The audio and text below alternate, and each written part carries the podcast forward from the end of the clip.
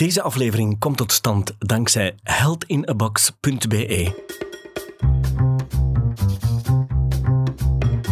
Hallo, wij zijn Luc en Sophie en we willen graag gezonder eten. Omdat we onze weg kwijt zijn in het bos van meningen en gezondheidsgoeroes, willen we het liefst met een leeg blad starten. Wat is gezond eten? Hoe werkt dat op ons lichaam? Welke effecten mogen we verwachten en welke niet? We nemen tijdens onze zoektocht voedingsconsulent Sven de Weert mee op ons pad. Sven is gespecialiseerd in het analyseren van wetenschappelijke studies. De ideale man om onze vragen op af te sturen. Je mag van ons geen diagnoses verwachten, maar wel een boeiende reis naar het wat, hoe, waarom van een gezond leven door gezonde voeding.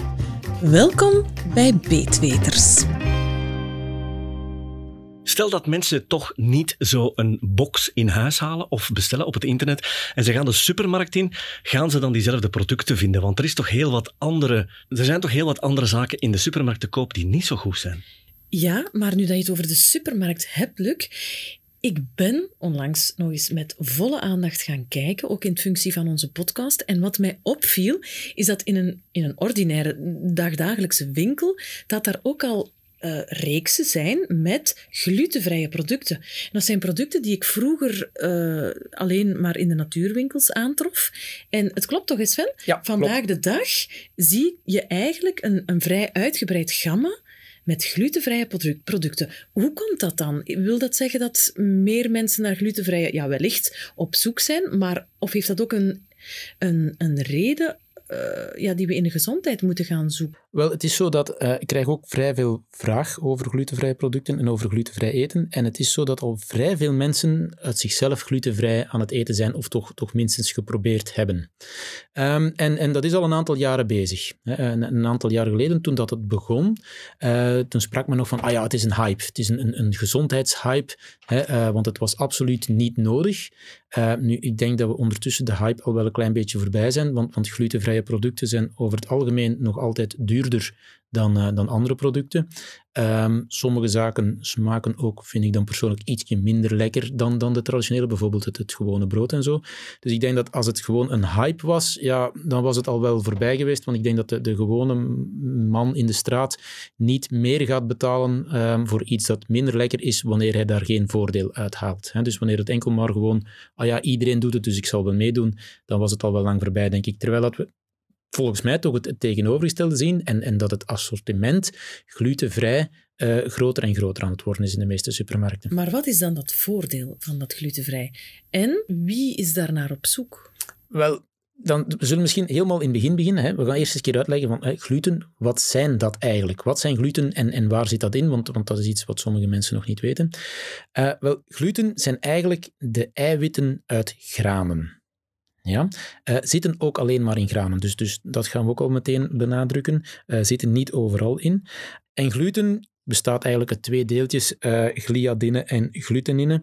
Dus eigenlijk gewoon de, de eiwitjes uit granen. Dus enkel maar in granen en ook niet in alle granen. Ja? In welke granen komen gluten voor? Wel, dat is tarwe, dat is rogge, dat is gerst en ook spelt. Want heel veel mensen denken, oh, ook spelt, omdat heel veel mensen zijn de laatste jaren spelt gaan eten, mm -hmm. uh, terwijl dat in spelt ook wel degelijk gluten zitten. Dus zitten enkel daarin, maar natuurlijk ook wel al de afgeleiden daarvan. En dat is geen wat veel mensen niet beseffen. Dus ja, bijvoorbeeld ons brood is gemaakt van die granen, onze spaghetti is gemaakt van die granen, onze koekjes zijn gemaakt van die granen, onze bloem, waar we de pannenkoeken en de cake en al van die zaken, is allemaal gemaakt van die granen. Dus het zit wel in heel veel dingen in. Wil je het weten, moet je eventjes verpakking gaan bekijken. Moet er altijd wettelijk op staan, omdat sommige mensen problemen hebben met gluten. Dus, dus gluten behoren tot de groep van bepaalde allergenen. En die moeten wettelijk verplicht uh, altijd vermeld zijn op verpakking. Ook met die benaming? Of ook weer met de, kunnen we dat weer in zo'n verdoken woord Wel, het, het, kan, het kan in, in, in twee, uh, op twee manieren vermeld zijn. Dus oftewel uh, staat er bij de ingrediënten onderaan bevat en dan gaat daarbij staan gluten en dan gaan er nog andere allergenen zoals melk, soja, eieren en andere zaken staan. Of anders, dan staan al de mogelijke allergenen in het vet gedrukt bij de ingrediënten. Dus dan ga je bijvoorbeeld kijken en dan staat bijvoorbeeld bij de ingrediënten, als er bijvoorbeeld tarwe zou inzitten, dan staat tarwe in het vet gedrukt. En dan moet jij als consument weten van oei, tarwe, daar zit een gluten in, daar kan ik niet tegen. Dus voor sommige mensen is dat een beetje moeilijker. Dus het is etiketten lezen en weten waar het overal in zit. En het zit wel in heel veel zaken verborgen. Hè? Dus, dus bijvoorbeeld in, in, uh, in, in onze charcuterie uh, zit dat in. Ja, in, in heel veel sauzen. Eigenlijk in heel veel bereide producten zit gluten in. Dus het is altijd eventjes kijken. Hè, bouillonblokjes bijvoorbeeld, die dat we in de soep doen, zitten gluten in. Mm dus heel veel zaken. Ik ga er wel ook bij vermelden. Hè, dus het zit enkel in de granen. Dus bijvoorbeeld fruit, geen gluten. Noten en zaden, geen gluten.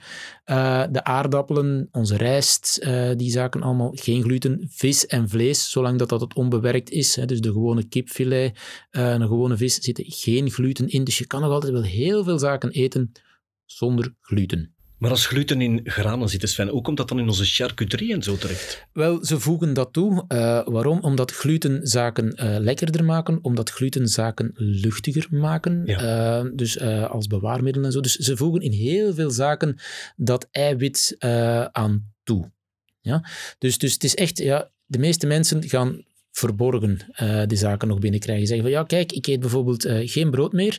Maar ja, gaan dan glutenvrij brood halen. Leggen dan de charcuterie op een boterham. Ja, krijgen ze nog altijd gluten binnen. Dan kan je zeggen, is dat nu zo'n probleem? Want het is toch maar een kleinere hoeveelheid, want je brood is al glutenvrij. Wel, voor sommige mensen is het nog een probleem. ja? um, wie zijn de grote en bij wie is er altijd gezegd van kijk, dat zijn de enige mensen die gluten moeten weglaten. Dat zijn de mensen die dat een ziekte, een, een aandoening hebben, genaamd celiakie. Celiakie is een auto-immuunziekte. De mensen die dat, dat hebben, ehm, daarbij gaan de gluten gaan ontstekingsreacties in de darm veroorzaken. Mhm. Ja, en dan kan je tal van klachten krijgen.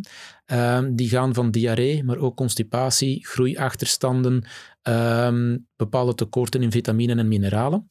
Um, dus niet iedereen, ik zal meteen zeggen, niet iedereen heeft uitgesproken klachten. Hè. Dus de mensen die natuurlijk heel veel buikpijn hebben, heel veel last van diarree en van, van, van andere spijsverteringsklachten, ja, die gaan naar de dokter en dan kan men dat gaan, gaan onderzoeken.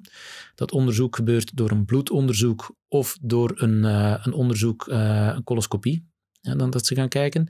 En dan kan die diagnose gesteld worden. Maar er zijn ook heel veel mensen die eigenlijk geen uitgesproken klachten hebben en die dat toch ook celiakie hebben. Dus men, men denkt dat, dat ongeveer 1 à 2 procent van de bevolking eigenlijk toch wel celiakie heeft, terwijl dat, dat niet bij iedereen gediagnosticeerd wordt. Mm daar bestaat geen geneesmiddel voor. Dus die mensen, daar bestaat enkel het glutenvrije dieet voor.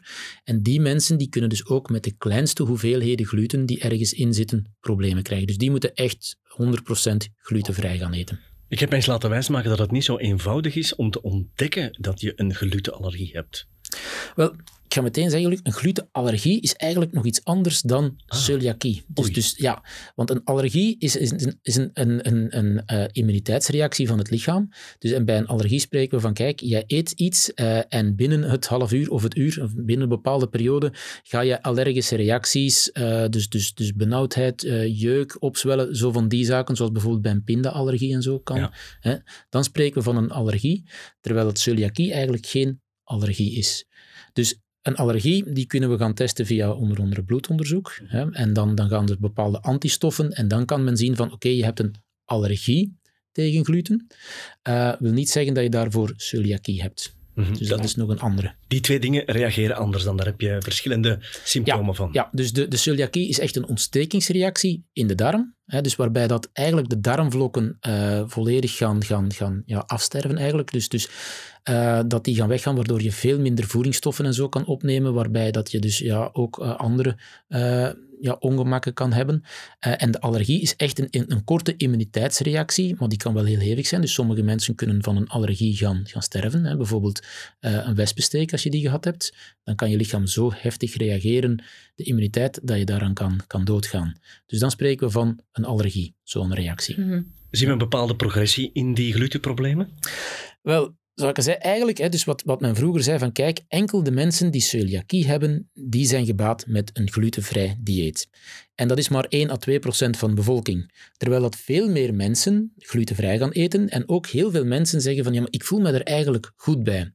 En is er altijd gezegd van, ja, oké, dan, dan zit dat van boven, hè, dat zit tussen de oren, hè, dan, dan is dat het placebo-effect. Jij denkt dat je daar dan goed bij bent, want hè, bij die mensen gingen ze bijvoorbeeld een bloedonderzoek doen, of ze gingen andere onderzoeken doen, en dan zeggen ze, kijk, we vinden niks, we vinden niks in het bloed, we vinden ook niks. Dus als jij zegt van, dat je last hebt van gluten en uh, wij vinden niks, ja, dan moet dat ergens van boven in het hoofd zijn. Hè. Mm -hmm. um, terwijl we nu toch wel zien van, ja, kijk, heel veel mensen blijven dat doen, en ondertussen heeft men ontdekt dat er toch ook wel andere zaken kunnen meespelen, dat het misschien niet enkel die gluten zijn die dat de problematiek veroorzaken. Ja. Vandaar die groeiende markt naar glutenvrije producten. Vandaar die groeiende markt. Hè. Mm. Nu, welke stofjes zijn dat dan? Dus, dus men heeft recent uh, ontdekt dat er bijvoorbeeld in alle glutenhoudende granen, dus, hè, dus diegene die ik daarnet heb opgenoemd, uh, ook nog een ander stofje zit. En ik ga even de moeilijke naam zeggen. Dat is de amylase trypsine inhibitor. Oei, oei. Ja. dat is eigenlijk een stofje dat een plant gebruikt om zichzelf te beschermen. Dus dus um, wanneer wij aangevallen worden, dan gaan wij lopen of vechten. Wanneer planten aangevallen worden, dan willen ze zichzelf ook beschermen, maar ja, die kunnen niet lopen of vechten, dus die gaan daar bepaalde stofjes voor aanmaken. En die amylase trypsine inhibitor is zo een stofje. Nu, dat stofje, dat gaat niet stuk bij het koken, bij het verhitten, bij het verwerken. Dat blijft daarin zitten. En van dat stofje uh, is men nu vrij veel onderzoek naar aan het doen. En het blijkt dat dat stofje verantwoordelijk is voor ontstekingen in ons lichaam. Niet alleen ter hoogte van de darm, maar kan ook ontstekingen in de rest van het lichaam veroorzaken. Zou zelfs, volgens sommige studies, auto-immuunziekte kunnen veroorzaken. En dat stofje zit in al onze glutenhoudende granen. Dus zit in onze tarwe, in onze roggen, in onze gerst en ook ons spelt. Vandaar heeft men gezegd van kijk, het zou wel eens kunnen dat de mensen die dus zeggen van kijk, ik laat gluten weg en ik voel me beter, hè, maar als ze dan gaan testen zeggen, ja maar je hebt absoluut geen antistoffen tegen gluten, er is geen probleem mee, dat het misschien niet de gluten zijn waarop dat zij reageren, maar dat het de amylase trypsine inhibitor is. En dat die mensen zich daarom dan beter gaan voelen, omdat er minder ontstekingen zijn ter hoogte van de darm, omdat er minder ontstekingen zijn ter hoogte van het lichaam, omdat alles eigenlijk beter gaat. Ja? Dan is er nog een ander stofje dat ook recent in de aandacht gekomen is, en dat is dat die gluten, de meeste glutenhoudende granen, uh, vooral tarwe, speelt daar een, grote, een grote rol in. En, en tarwe is eigenlijk ja, het meeste graan dat wij binnenkrijgen, of hetgeen dat we het meeste binnenkrijgen. Um, daar zit nog een ander stofje in, en dat stofje dat zijn fructanen. En fructanen is een vorm van koolhydraten die dat um, bij sommige mensen problemen kunnen geven. Namelijk bij de mensen die dat last hebben van de spastische darm. Oei. Mhm. Ja, en de spastische darm, dat is iets wat heel veel uh, voorkomt. Heel veel mensen zeggen uh, van ja, kijk, hè, uh, ik heb tal van problemen en ik ben hier geweest, daar geweest en ik heb de, de diagnose, en dat is een beetje tussen aanhalingstekens, de diagnose spastische darm gekregen. Want die diagnose is eigenlijk zoiets van ja, jij zegt dat je heel veel problemen hebt, we vinden niks, dus valt dat onder de noemer spastische darm. Mhm. En dan krijg je de raad van ja, niet te veel in één keer te eten en als je gegeten hebt, niet meteen gaan neer te liggen en, en ja, van die zaken. Maar er is niet echt een oplossing. En is dat ook niet met, eh, gelinkt aan pikant eten of supervet eten? Ja en nee. Uh, de laatste jaren, uh, mensen die een spastische darm hebben, uh, daar gaan ze een bepaald dieet aan voorstellen. En dat is het zogenaamde FODMAP-dieet. Dat komt van Australië. En in Australië hadden ze dan bewezen van kijk, wanneer we mensen op een FODMAP-dieet zetten, dan gaan zij veel minder last hebben van de spastische darm. En spastische darm, dat is eigenlijk een combinatie van de opgeblazen buik, diarree, constipatie, uh, ja, de, de, de, krampen. Dus het tal van ongemakken, maar die kunnen vrij uiteenlopend zijn. Hè, en dat valt allemaal onder die noemer spastische darm. En dan hebben ze ontdekt van kijk, als we die mensen op een FODMAP-dieet zetten, dan hebben zij veel minder last van die ongemakken. Sven, mag ik nog heel eventjes vragen, hoe, hoe spreek je dat soort dieet uit? FODMAP? Ja, dus FODMAP-dieet, dus met de D. Dus nog nooit de van F, gehoord. de O, de D en dan MAP. Oké. Zo spreek je dat uit. Is dat misschien iets wat we in de show notes kunnen zetten? Uh, ik denk dat we dat wel in de show notes kunnen zetten. nu, dat, dat, je, je zegt, je hebt er nog nooit van gehoord, maar er zijn tegenwoordig uh, zelfs kookboeken van, die dat je gewoon in de boekenwinkel en zo kan, uh, kan gaan kopen. Okay. En dat wordt dus aanbevolen voor mensen met de spastische darm. Dus als ik al zei, die FODMAPs, dat is eigenlijk een verzameling van bepaalde koolhydraten. En die komen in heel veel producten voor. Ja? Nu, onze glutenhoudende granen, de meeste van onze glutenhoudende granen, zijn hoog in FODMAPs, want daar zitten die fructanen in. En fructanen zijn een onderdeel van die FODMAPs. Uh, maar zitten ook nog in andere dingen. Uh, bijvoorbeeld in, in heel veel gezonde zaken, jammer genoeg. Hè? Dus bijvoorbeeld uien, uh, bepaalde groenten, fruit, bijvoorbeeld appels zijn hoog in FODMAPs. Hè? Dus we zullen het in de, in de show notes zetten welke dat hoog zijn in FODMAPs en welke laag. Oké. Nu, wat heb je? Uh, mensen die dat, die dat last hebben eigenlijk van, van de spastische darm. Een van die typische kenmerken is dat mensen zeggen van kijk, hè, ik eet iets en mijn buik blaast op zoals een ballon. De vrouwen zeggen dan, het is precies alsof ik drie, vier maanden zwanger ben. Mhm. Mhm. Dat. Mhm. En mensen geven ook aan, ik probeer gezond te eten, want mensen zeggen dan, ja, ik ga gezond eten en ik ga heel veel groenten eten en heel veel vezels. En dan zeggen mensen van, kijk, ik eet mijn bord groenten en ik blaas daar helemaal van op en ik ben daar twee dagen slecht van. En dan eet ik iets ongezond, dan ga ik een friet eten en dan heb ik niks last.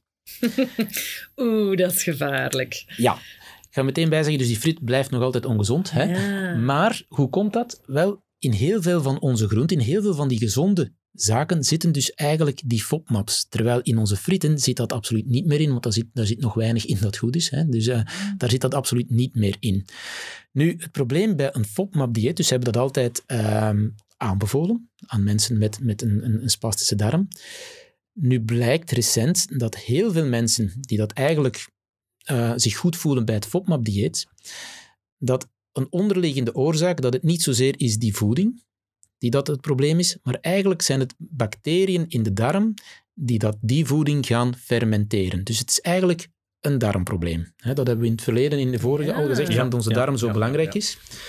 Ja, voor de mensen die nu eh, hun ogen wijd uit versperren, zeker de aflevering van de bacteriën is beluisteren. Want Ja. die is wel, ja, die blijft toch wel de basis van alles, heb ik soms ja, gevoel. dat is ook zo. En wat is nu net het probleem bij die, bij die spastische darm, of kan het probleem zijn bij die spastische darm en bij die FODMAPs?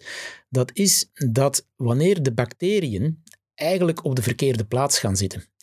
Dus wanneer bacteriën migreren van de dikke darm naar de dunne darm, dus eigenlijk van het onderste deel van de darm naar het bovenste deel van de darm, wanneer dat ze daar gaan zitten, dan gaan ze die koolhydraten daar al fermenteren. Dus eigenlijk daar al verteren.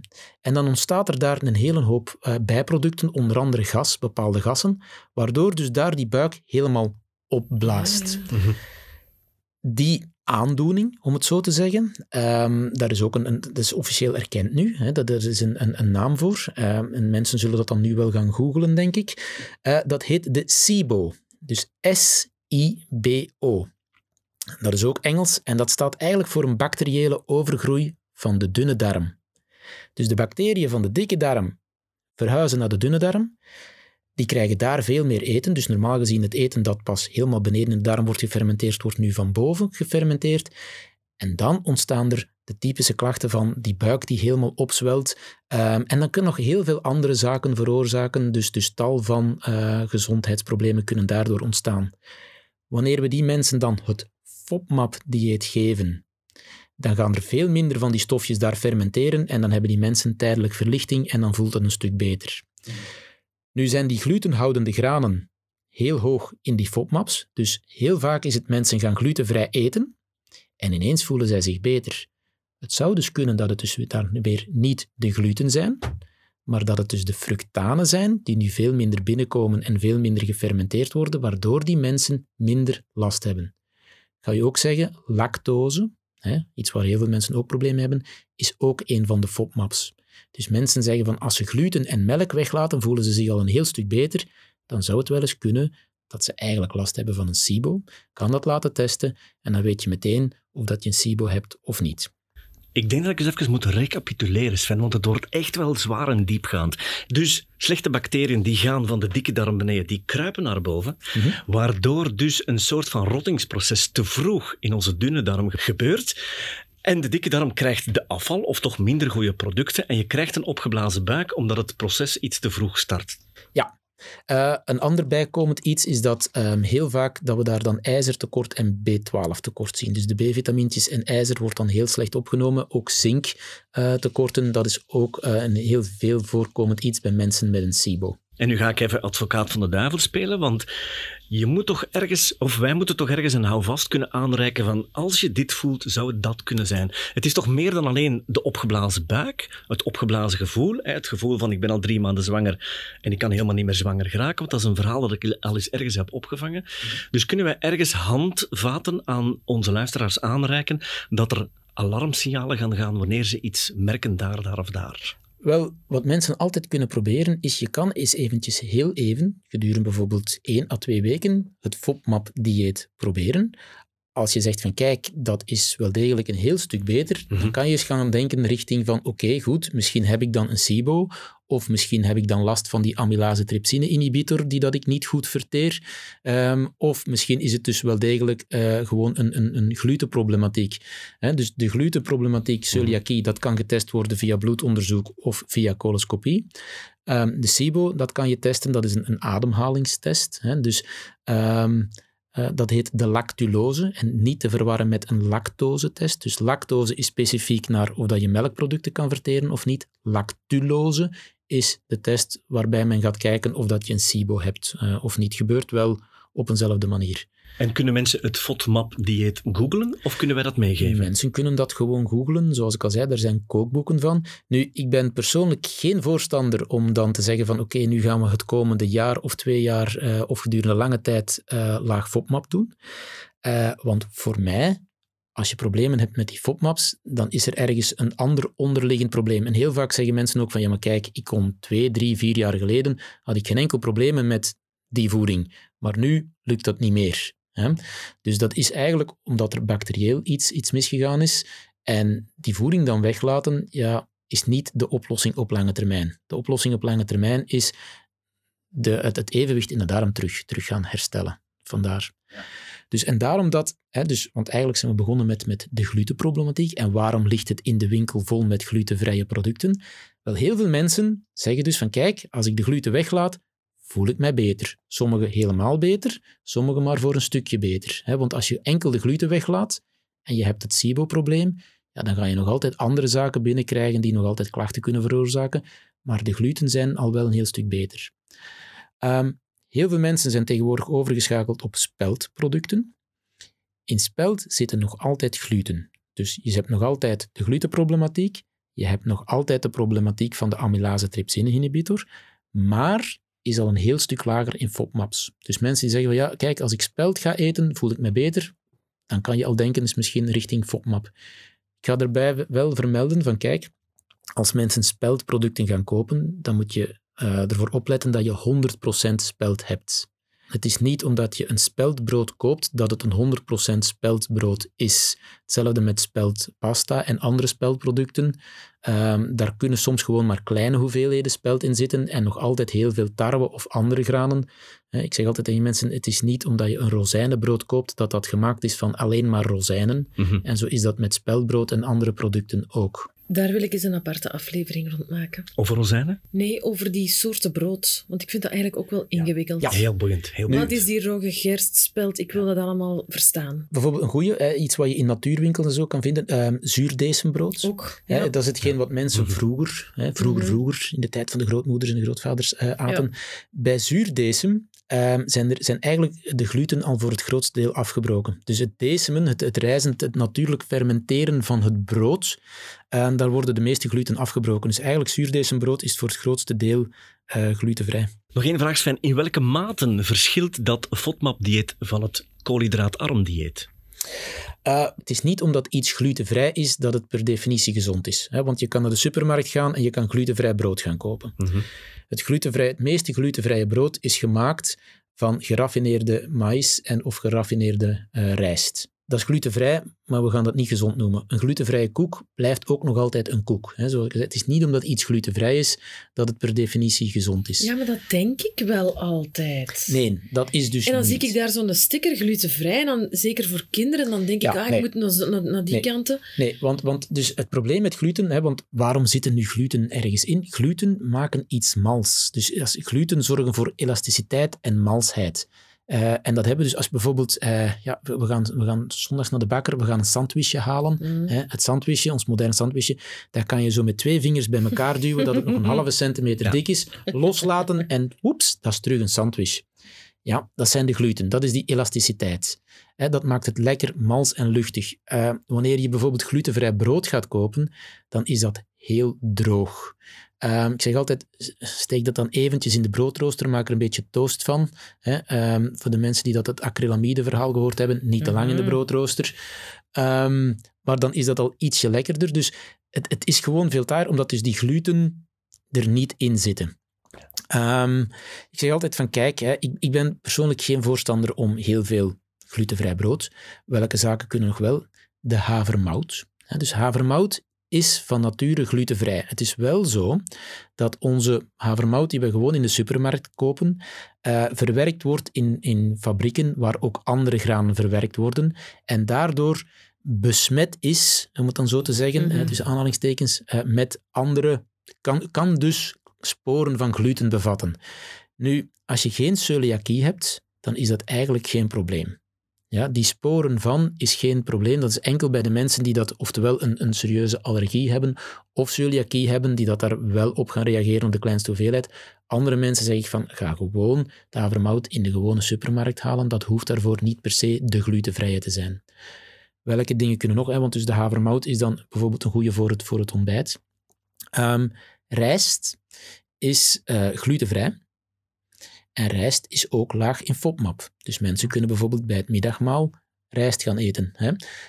Ik zie jou kijken, Luc. Het hoort, hè, rijst is een koolhydraat, zit vol met koolhydraten. Dus uh, als je zegt van ja, ik ga uh, laag koolhydraten, oké, dan ga je minder rijst eten, kleine hoeveelheid rijst. Maar mensen, dus rijst past in het glutenvrije en in het laag FODMAP. Of de bruine rijst. Of ja, heeft dat geen verschil? Nee, dus, dus de bruine rijst, bruine rijst, witte rijst, dat maakt uh, weinig verschil. Ik zeg al, volwaardige rijst. Dus hoe langer dat je de rijst moet koken, hoe beter het eigenlijk is, hoe meer voedingsmiddelen en zo er nog in zitten. Um, de quinoa. Quinoa is ook glutenvrij, is ook laag FODMAP. De gewone aardappel, Hè, is wel geen graan, maar een gewone aardappel is ook laag FODMAP. De zoete aardappel niet. Dus, dus mensen die dat de zoete aardappel gaan eten, zoete aardappel is glutenvrij, hè, want de, de, de, gluten zitten enkel maar in de granen, dus niet in de aardappelsoorten en zo. Um, dus, dus een aardappel is glutenvrij, uh, de zoete aardappel, maar is wel hoog FODMAP. Dus de mensen die zeggen van kijk, wanneer ik een, een zoete aardappel eet en mijn buik zwelt ook nog altijd op, ja, dan ligt het niet aan de gluten, dan zal het eerder een FODMAP-probleem gaan zijn. Ik vind dat FODMAP-ding nog altijd ingewikkeld. Sorry dat ik het zeg. Ik had ook het gevoel dat ik deze aflevering nog eens over en over moet horen, want het is, uh, er zitten heel veel moeilijke termen in. En misschien moeten we dat toch proberen zo eenvoudig mogelijk uh, voor te stellen in onze resultaten. Ja, kan je voor mij nog eens even een voorbeeld geven van wat dan het FODMAP-dieet is? Wat eten we dan? Kijk, daar zijn lijsten van. Dus welke ah. zaken je wel en niet. Omdat FODMAPs, hè, dus bijvoorbeeld um, de glutenhoudende granen, de meeste glutenhoudende granen, zijn hoog in die fructanen. Die kunnen we niet eten. Dus we kunnen geen zaken zoals tarwe en rogge en gerst gaan eten. Uh, bepaalde groenten zijn hoog. Bijvoorbeeld uh, al de koolsoorten, dus de bloemkolen en zo en alles. De broccoli is hoog in FODMAP, dus die jammer genoeg niet. Um, zaken zoals uien en look zijn heel hoog in FODMAPs, dus die zaken niet. Bepaalde fruit, zoals bijvoorbeeld de appel, hoog in FODMAP, die niet. Uh, de noten, hè, ook meeste noten hoog in FODMAP, dus ook niet. Zoals ik al zei, eigenlijk heel veel gezonde zaken. En dat is een beetje het probleem. Mensen zeggen, ik probeer, ik ga heel gezond doen en toch heb ik zoveel last. Wel, jammer genoeg moet je dan tegen die mensen zeggen van kijk, we gaan eventjes gaan beperken. En vandaar ook ik zeg van ik geen voorstander ben om dat lang te doen, omdat je heel veel gezonde zaken niet meer binnenkrijgt. Dus je gaat heel veel vezeltjes mislopen, je gaat heel veel voedingsstoffen mislopen. Je moet eigenlijk, het is een beetje een combinatie van, hè, als er een SIBO wordt vastgesteld, een combinatie van we gaan die bacteriën zo weinig mogelijk eten geven, dat ze verhongeren, tussen aanhalingstekens. Dus we gaan ze niet extra eten geven. Uh, en dan ervoor zorgen dat ze weggaan. En dat kan je doen met natuurlijke producten. Er bestaat antibiotica voor een SIBO. Ik ben er geen voorstander van, want vaak is antibiotica oorzaak van. Dus niet de, bij voorkeur de behandeling. En dus dan zo'n korte behandeling um, kan dan zorgen voor een reset in het darmsysteem en zou dan wel een oplossing op langere termijn terug kunnen Ja, je moet altijd op lange termijn gaan kijken. Je moet altijd zo gaan zien. Hè? Dus, dus als er een SIBO is, Mhm. dus als er een overgroei is van die bacteriën in de dunne darm, dan zitten die daar eh, met een reden. Die zitten daar omdat ze daar kunnen en mogen zitten. Dus dat milieu is daar veranderd. En als je dat niet aanpakt, ja, dan gaan ze daar blijven zitten. Dus dan kan je zeggen van, ah, we gaan daar of antibiotica op gooien, of de natuurlijke antibiotica, hè, zaken zoals or- oregano, eh, berberine en zo, dus die helpen daar heel goed bij. Maar na een tijdje komt dat terug. Hè. En wat kan zo'n reden zijn om dat, een je, van, dat je zoiets een van, van, van bijvoorbeeld grote redenen is een maagzuurremmers. Ehm, wanneer mensen maagzuurremmers nemen, is jammer genoeg een recept om al hetgeen dat onder de maag, en dat is dan de darm, om daar problemen te veroorzaken. Dus maagzuurremmers zijn niet zo goed. Ehm, stress is een, een hele slechte. Ehm, antibiotica, ehm, bepaalde voedingsmiddelen, ehm, bepaalde medicatie. Dus eigenlijk gewoon ja, onze levensstijl, als je het zo een beetje bekijkt. Klopt. Daar komt het Oh. toch altijd op neer. Oh, zo triestig. Oh, oh. Ja, ja, dus vandaar. Want eerlijk gezegd, ik vond dit weer al een hele pittige, zwaar te verteren aflevering. Toch? Ja, ik ook. En toch wel heel boeiend. En, maar ik ga het ook nog eens moeten herbeluisteren. Ehm, maar ik hoor wel heel veel van spastische darmen en dat glutenvrij. Dus ik denk dat wel heel veel mensen daarmee begaan zijn. Of misschien ook, zoals ik, niet te goed, te goed weten waarover spreken we eigenlijk. Eh, ik, ik, ik link glutenvrij altijd met gezond. En, en Ja. soms is dat iets te snel die conclusie getrokken. Wel, niet gezond. Ik ben voorstander van glutenarm te gaan eten. Dus, dus, hè, dus, dus de bepaalde granen eh, minder te gaan eten, zoals bijvoorbeeld onze tarwe. Eh, maar zoals ik al zei, van kijk, eh, misschien zijn het niet de gluten die voor problemen zorgen, maar zijn het de andere. En is eigenlijk het succes van het glutenvrije, van heel het glutenvrije gamma, wel gebaseerd op andere zaken in plaats van de gluten. Ja. Maar natuurlijk, als je de gluten weglaat, laat je ook die andere zaken weg, Mhm. voor een deel. Eigenlijk moeten we weer concluderen dat alles neerkomt op balans. Ja. Uw darmstelsel, uw bacteriën, uw ja, voeding dan daar als gevolg van. Ja, onze darmen bepalen gigantisch veel. En wij kunnen door onze levensstijl mee bepalen wat er in onze darmen gebeurt. Dat is een hele goede conclusie. We zijn hier nog niet klaar mee, hè? Nee, We gaan nog een paar afleveringen nodig Ja. hebben om alles uit te klaren. Absoluut. Wel, ik eh, hou me klaar voor de vragen de volgende keer, eh, Mhm. mochten die er Ja. zijn. En dan kunnen we daar nog een beetje over uitweiden. Ik wou net zeggen, Sven, toch bedankt voor de komende slapeloze nachten. Graag gedaan, Luc. Bedankt voor het luisteren. Hopelijk heb je er weer wat van kunnen opsteken. Wil je iets delen met ons? Of heb je een vraag voor Sven? Laat het ons weten. Je vindt ons op beetweters.be of op sociale media.